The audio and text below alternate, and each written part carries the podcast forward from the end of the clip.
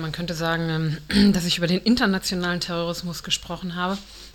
Und ich habe auch nicht versucht, das allumfassend zu behandeln, weil es unglaublich viele Verfahren unter dem Stichwort Terrorismus mittlerweile gibt. Interessant fand ich zum Beispiel, dass der Europol-Bericht für das Jahr 2007 von 583 terroristischen Angriffen in Europa berichtet, die stattgefunden hätten. Und was ist das dann alles genau, was Sie darunter zählen? Ja, das sind in der Mehrzahl, das ist jetzt tatsächlich wenig überraschend und schmälert die Zahl dann gleich so ein bisschen, über 500 Fälle, die der ETA und den, glaube ich, korsischen Separatisten zugerechnet werden, also Fälle in Frankreich und Spanien oder mehrheitlich diesen beiden Gruppen. Bleiben aber immer noch eine ganze Menge andere, also zum Beispiel in Deutschland hat es 20 terroristische Angriffe gegeben, glaubt man kaum. 15 davon sind separatistische, terroristische in Deutschland? Attacken gewesen. Ja, ich habe mich auch gewundert und dachte, die Friesen, die Sorben, aus dem Publikum meinte jemand vielleicht Bayern oder Franken. Es geht um die PKK, die wohl mehrheitlich, so jedenfalls dann der Text, türkische Reisebüros und sowas in irgendeiner Form angegriffen haben. Diese 583 sind auch jetzt nicht nur stattgefundene terroristische Angriffe, sondern auch geplante oder vereitelte. Alles, was irgendwie unter Terrorismus fällt. Aber zum Beispiel in Portugal hat es 2007 2 terroristische Angriffe gegeben, einer davon im Bereich Rechtsextremismus und ein anderer, und darüber habe ich dann erzählt, wurde von der portugiesischen Regierung an Europol gemeldet, betrifft 150 Gentechnikgegnerinnen mit großem I jetzt, die ein GMO-Maisfeld, also ein Feld mit genetisch verändertem Mais, zerstört haben, oder zu Deutsch nennt man sowas Feldbefreiung, also zerstört im Sinne, haben die Pflanzen umgeknickt und zertrampelt, um dagegen zu protestieren, dass dieser genetisch veränderte Mais dort angebaut wird. Das Ganze hat stattgefunden in der Region Algarve in Portugal, die sich selber als erste Region zur gentechnikfreien Region in Portugal benannt hat. Und insofern haben diese Aktivisten selber das eher als Aktivität des zivilen Ungehorsams bezeichnet. Sind auch überhaupt nicht davon ausgegangen, dass sie mit solchen Vorwürfen konfrontiert werden würden. Die haben das jetzt auch nicht maskiert und heimlich und im Dunkeln und bei Nacht gemacht, sondern am hellerlichten Tag. Teilweise maskiert, teilweise nicht, mit Fernsehkameras dabei. Es gibt einen Film über diese Aktion, der steht bis heute im Netz. Man kann sich das alles angucken. Und natürlich war der Besitzer des Feldes nicht besonders begeistert. Das ist auch auf dem Video dokumentiert, und hinterher hat es dann einen riesen Aufriss einen Aufschrei in den portugiesischen Medien gegeben über diese terroristische Attacke, wo dann der Landwirtschaftsminister Portugals und der Innenminister Portugals und selbst der Staatspräsident Portugals sich öffentlich zu Wort gemeldet haben und also dieses erste Verfahren nach dem neuen Terrorismusgesetz von Portugal groß in die Medien gebracht haben. Aber Feldbefreiung gibt es doch auch hier. Fällt es auch unter Terrorismusverdacht?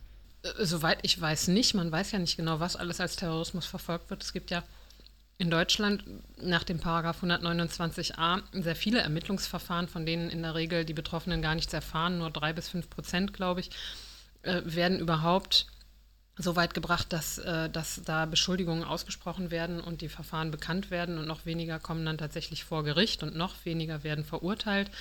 Also insofern würde ich das jetzt nicht ausschließen, dass vielleicht auch deutsche Gentechnikgegnerinnen mit solchen Vorwürfen verfolgt werden, aber in der Regel wissen sie, glaube ich, nichts davon. Auch hier wird ja relativ offen damit umgegangen, da gibt es dann schon auch Verfahren. Ich weiß nicht genau, worum die gehen. Ich vermute Sachbeschädigung oder sowas, weiß ich jetzt aber nicht. Aber also es wird nicht als Terrorismus bezeichnet. Und worüber ich auch gestern geredet habe, ist, dass diese Terrorismusverfahren in der Regel nicht das sind, was ja die normalen Leute auf der Straße sich unter Terrorismus vorstellen. Also das Bild von Terrorismus, was wir haben und was ja auch in den Medien und auch von den Politikerinnen transportiert wird, betrifft Sachen, die man sich vorstellt, wie die Angriffe in New York, in Madrid oder London, wo tatsächlich Leute umkommen, viele Leute, wo es um Bombenangriffe geht oder irgendwas, was gesprengt wird. Also tatsächlich was Angst und Schrecken auslösen kann. Und jetzt nicht irgendwelche verschiedensten Formen, meinetwegen auch politisch motivierter Sachbeschädigung. Ihr habt ja die Umfrage dazu gemacht, was ist eigentlich Terrorismus? Was war der grandioseste Vorschlag, was der Terrorismus ist? Kann man so nicht sagen. Der grandioseste Vorschlag. Es hat sehr viele Einsendungen gegeben mit sehr schönen Beiträgen unterschiedlichster Form, als Audios, als Film, als Bilder. Man könnte unter dem Strich zusammenfassen, dass in der großen Mehrzahl die Tendenz dahingehend zu sagen, terroristisch sind nicht die Leute, die als Terroristen verfolgt werden, sondern terroristisch ist eigentlich eher diese Angst vor Terrorismus zu verbreiten, um dann strengere Sicherheitsgesetze durchzusetzen. Das tatsächlich entspricht vielmehr diesem Begriff von Terrorismus, der ja auch von der rechtlichen Definition her in den meisten Ländern oder auch in der EU besagt, terroristisch ist, was in der Bevölkerung Angst und Schrecken verbreitet oder in der Lage ist, Regierungen zu stürzen oder zu bedrohen in ihren Handlungen. Und man könnte sagen, dass die Angst vor Terrorismus und der Abbau von Demokratie, die Zunahme von Überwachungsstaat, Demokratie und damit unsere zumindest theoretische Staatsform ja in einer Weise bedroht, dass man wirklich sagen könnte, das wird jetzt gefährlich. Wir hatten jetzt Portugal als Beispiel. Deutschland kennen wir insbesondere von den letzten 2 Jahren, von der Verfolgung unter Paragraph 129a. Was passiert zurzeit zum Beispiel in England? Ich habe einen Fall aus England vorgestellt, den ich ganz erstaunlich fand, der auch so ein bisschen durch die Medien gegangen ist. Da sind letztes Jahr im Mai 2 Akademiker festgenommen worden der Universität von Nottingham. Beide, das ist wahrscheinlich das Wesentliche in dem Fall, sind arabischen Ursprungs. Der eine schreibt eine Doktorarbeit über die Strategien von Al-Qaida und hat sich dazu ein legal erhältliches Handbuch von Al-Qaida aus dem Internet geladen. Seinen Kollegen, der an der Uni arbeitet, gebeten, ihm das auszudrucken. Und kurz danach sind die beiden dann mit Terrorismusvorwürfen festgenommen worden.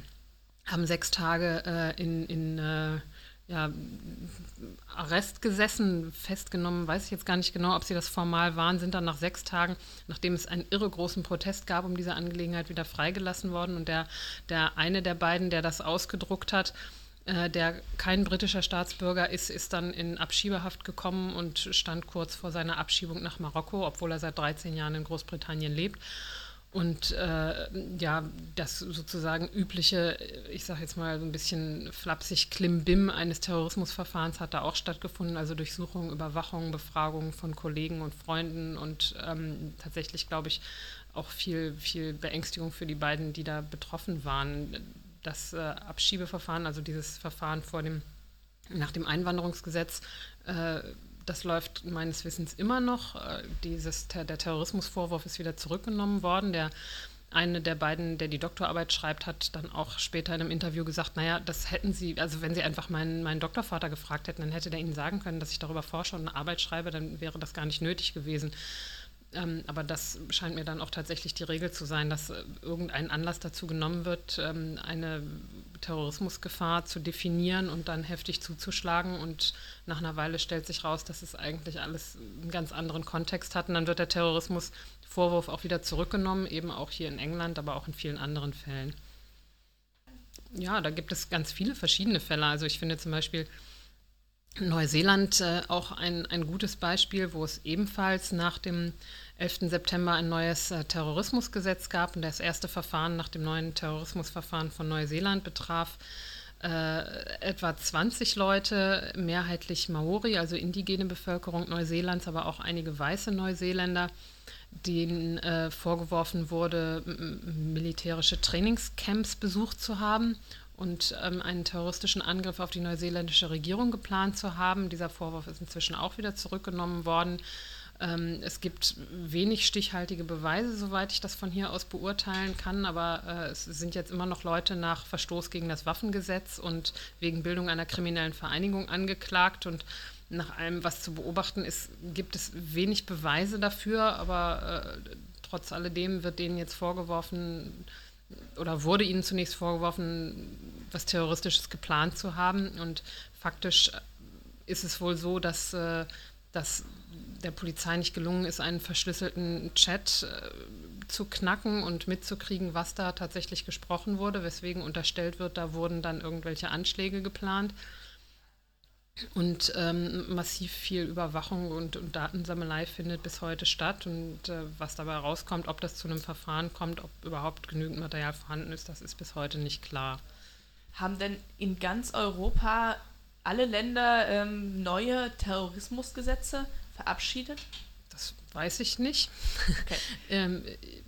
Einige ja, aber es gibt, also es gibt jetzt nicht so ein Muster, nach dem überall das Gleiche passiert. So kann man das jetzt auch nicht sagen. Ich bin auch keine Anhängerin einer Verschwörungstheorie, die da sagt, es gibt irgendwo eine zentrale geheime Macht, die jetzt in allen Ländern dasselbe umsetzt. Es gibt zum Beispiel einen Fall in Österreich, da gibt es sicherlich auch ein Terrorismusgesetz, aber dort sind eine Reihe von Leuten, 10 nach einem Mafia-Gesetz oder in anderen Ländern ist das Gesetz zum Thema organisierte Kriminalität angeklagt worden, eine kriminelle Vereinigung zu bilden.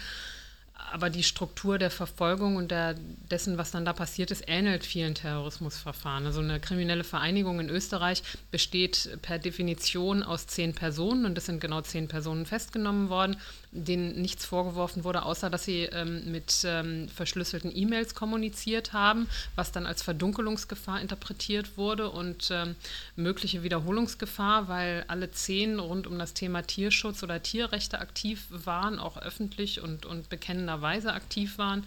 Und weil sie das eben waren und sich für das Thema interessieren, besteht ja die Gefahr, dass sie das wieder tun.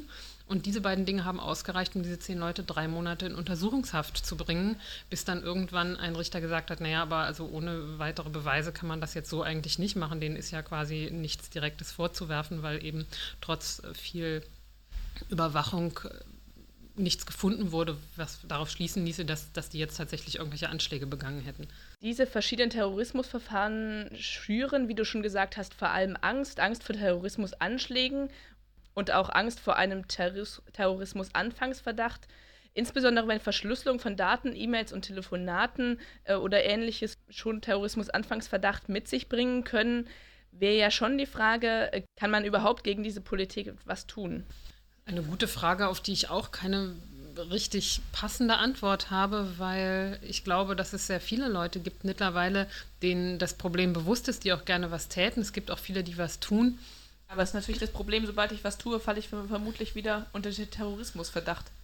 Ja, ob das dann gleich ein Terrorismusverdacht ist, weiß ich nicht, aber dass inzwischen registriert wird, wer sich für das Thema interessiert und in welcher Form man das tut, das glaube ich tatsächlich ja. Allerdings könnte man jetzt auch sagen, je mehr Leute das tun, also wenn irgendwann 80% der Bevölkerung latent terroristisch sind, dann senkt das vielleicht die Gefahr für die Einzelnen. Ich wüsste gar nichts zu sagen, außer dass wenn wir nichts tun, dann wird das auf jeden Fall schlimmer. Also es ist schon sinnvoll, in irgendeiner Form sich Methoden zu suchen, wie man zumindest dagegen protestieren kann, in irgendeiner Form Öffentlichkeit dazu schaffen, Aktionen, Demonstrationen, Artikel schreiben, sozusagen alle auf ihre Art und Weise sollten schon aktiv werden.